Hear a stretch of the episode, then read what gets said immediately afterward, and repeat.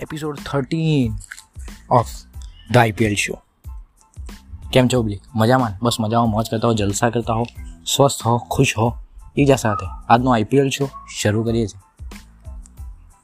તો ચોથી મે, એટલે કે હું રેકોર્ડ કરી રહ્યો છું શો તમે જ્યારે સાંભળતા છો ઓકે ચોથી મે એટલે કે આજે અરુણ જેટલી સ્ટેડિયમ દિલ્હીમાં સાંજે સાડા સાત વાગે મેચ રમાવા જઈ રહી છે Sunrisers Hyderabad versus Mumbai Indians.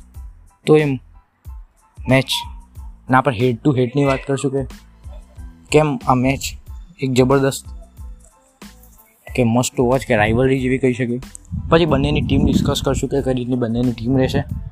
એના પછી આપણે વાત કરશું કે બંને ટીમમાં એક્સ ફેક્ટર કયો છે. કે કોઈ ટીમને જીતવું છે તો એની સામેવાળી ટીમે આને આઉટ કરવું પડશે પહેલાં, કે આની પર વધારે ધ્યાન રાખવું પડશે.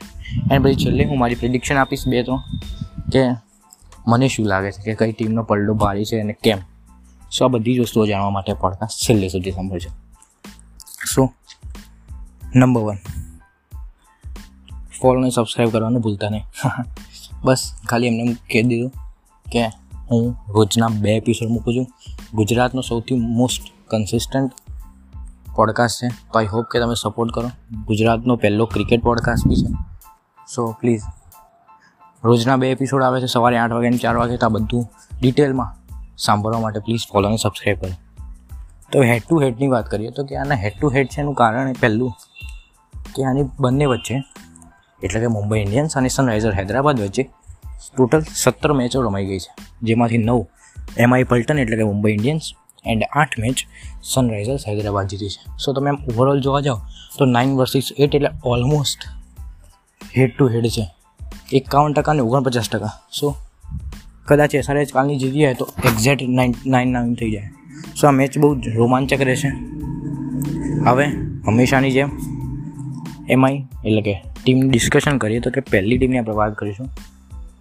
એ છે મુંબઈ ઇન્ડિયન્સ તો મુંબઈ ઇન્ડિયન્સની ટીમની વાત કરીએ, તો મુંબઈ ઇન્ડિયન્સ કે મોટાભાગની સફળ ટીમ છે મુંબઈ ઇન્ડિયન્સ થઈ ગઈ, દિલ્હી કેપિટલ્સ ચેન્નઈ. તો એ લોકોની ટીમમાં બહુ બદલાવ નથી જોતા હોતા. અથવા બીજી ટીમોની કમ્પેરિઝનમાં એમને બહુ ઓછા ફરક પડતા હોય છે કે ચેન્જીસ થતા હોય છે. તો મુંબઈની ટીમની વાત કરીએ, તો પહેલાં હોઈ શકે છે રોહિત શર્મા કેપ્ટન સો ટકા.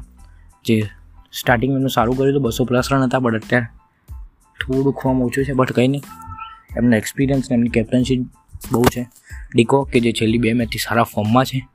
મુંબઈ ઇન્ડિયન્સના વિકેટ કીપર ત્રીજા નંબરે છે સ્કાય જે ત્રીસ એક રન બનાવે છે બટ હજી સુધી એમના તરફથી કંઈક મેચ વિનિંગ પારી કે જે આપણને બે હજાર ઓગણીસ વીસમાં જોવા મળી હતી.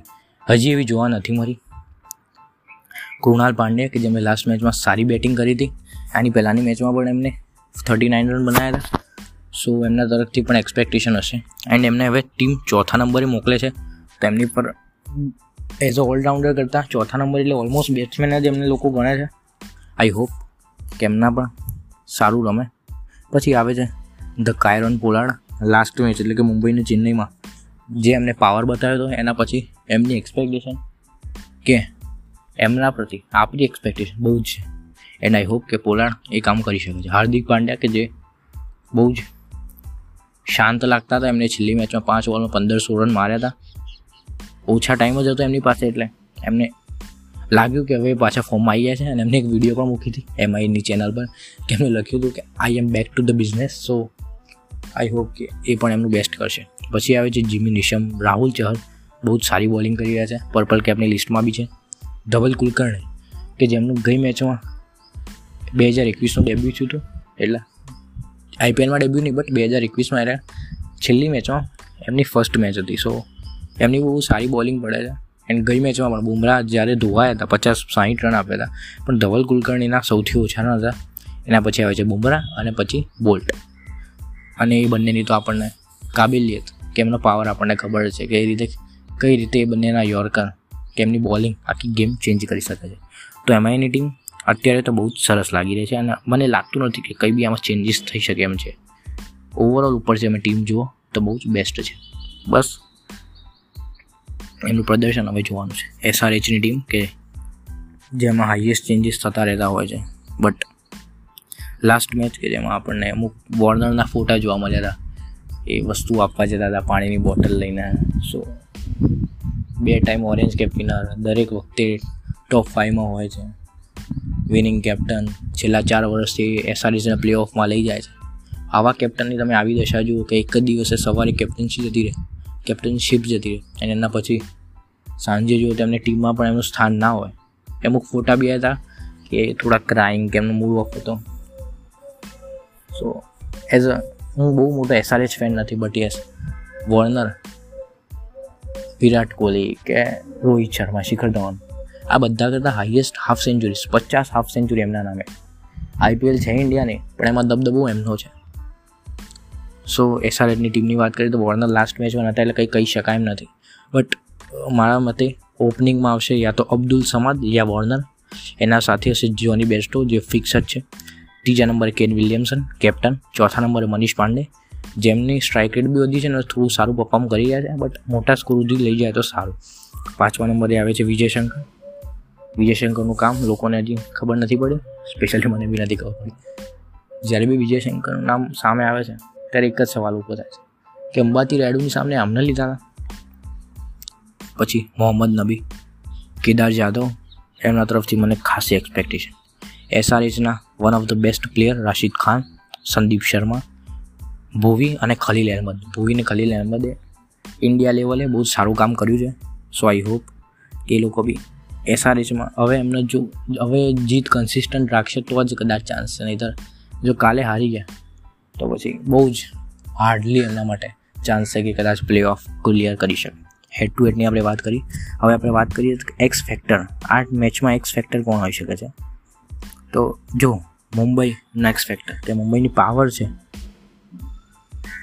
એ છે એમની બેટિંગ બેટિંગમાં પણ સ્પેશિયલી મિડલ ઓર્ડર ઓપનિંગમાં એમની મોટાભાગે એવું છે, થોડીક પાર્ટનરશિપ બને છે બટ યા તો ક્વિન્ટન ડિકોક આઉટ થઈ જશે, યા રોહિત શર્મા.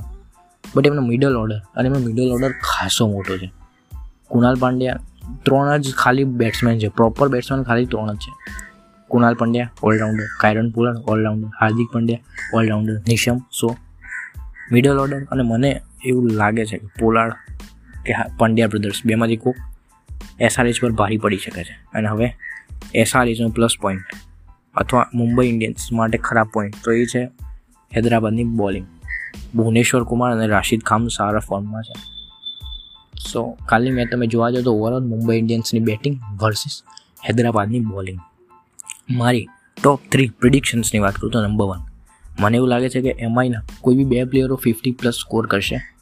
મિડલ ઓર્ડરમાંથી જશે એક આઈ થિંક મને ક્વિન્ટન ડિકોક લાગે છે અને બીજો પંડ્યા બ્રધર્સ અથવા પોલાડ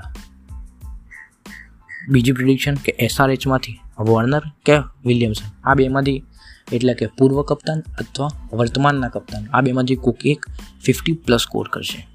જો વોર્નરને ચાન્સ મળ્યો, તો અધરવાઇઝ એટલે જો વોર્નરને ચાન્સ મળશે, તો આઈ થિંક એ હશે. અથવા એમને ચાન્સ નહીં મળે, તો મનીષ પાંડે અથવા વિલિયમસન. એ બેમાંથી કોઈક પચાસ પ્લસ સ્કોર કરશે.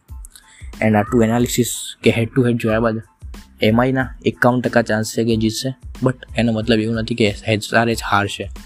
એમના બી ફોર્ટી નાઇન પર્સન્ટેજ ચાન્સ છે. સો હેડ ટુ હેડ છે મસ્ટ વોચ તો આઈ હોપ કે આજનો આ રિવ્યૂ કે એનાલિસિસ તમને ગમ્યો હોય. હું રોજના આવા બે સારા પોડકાસ્ટ મૂકું છું આઈપીએલ રિલેટેડ તો આઈપીએલ શોને ફોલો અને સબસ્ક્રાઈબ કરો. નોટિફિકેશન્સ ઓન કરી દો, જેથી તમને પહેલો વીડિયો તમારી પાસે આવે. એન્ડ આવી વધારે સારા કન્ટેન્ટ માટે તમે નીચે ઇન્સ્ટાગ્રામનો આઈડી છે, એમાં ફોલો કરીને મને ડીએમ કરી શકો છો. તમે પણ એક ક્રિકેટ લવર હોય, તો મને ડીએમ કરજો સો ટકા. તમને પણ આ ઇન્ટરવ્યૂ કે પોડકાસ્ટમાં આવવાનો ચાન્સ મળશે. એ જ આશા મજા મારે જો મોજ કરજો, જલસા કરજો. તમારું તમારા માતા પિતાનું ધ્યાન રાખજો. કોરોનાથી બચતા રહેજો. મળશું પછી આવે એક સારા ક્રિકેટ રિલેટેડ એપિસોડ આવજો. Bye bye